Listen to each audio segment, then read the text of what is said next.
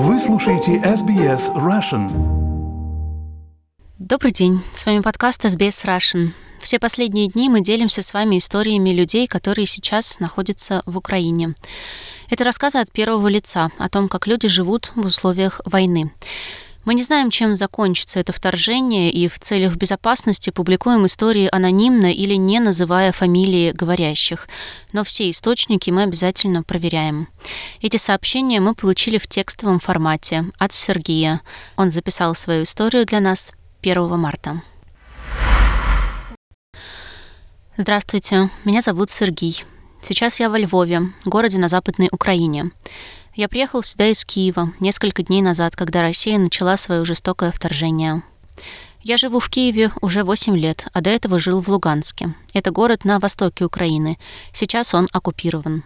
В 2014 году в Луганск приехали россияне. Я был вынужден бежать впервые в жизни. Теперь второй раз.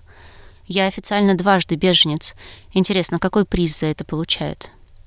В 2014 году я был один, и мне было легко переехать в другую часть страны. Но теперь у меня есть семья. И знаете, что меня больше всего бесит?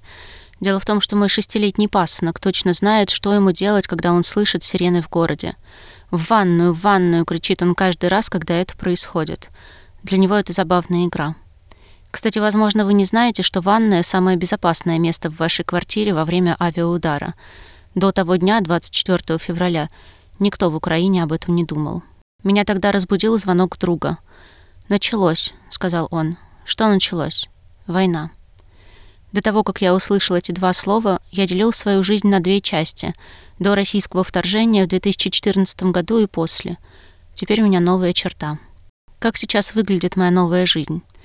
Весь мой день состоит из телефонных звонков и переписки в мессенджерах.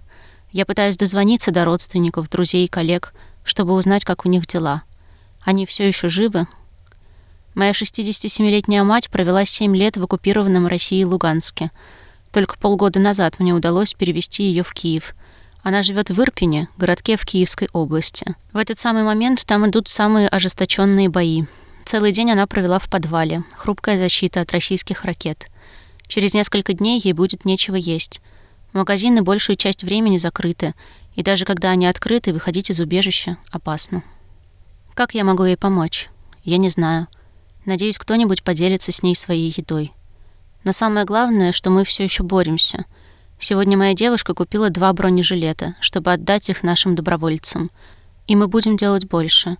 Завтра и послезавтра, пока мы не выиграем эту войну. Поставьте лайк, поделитесь, комментируйте. SBS Russian в Фейсбуке.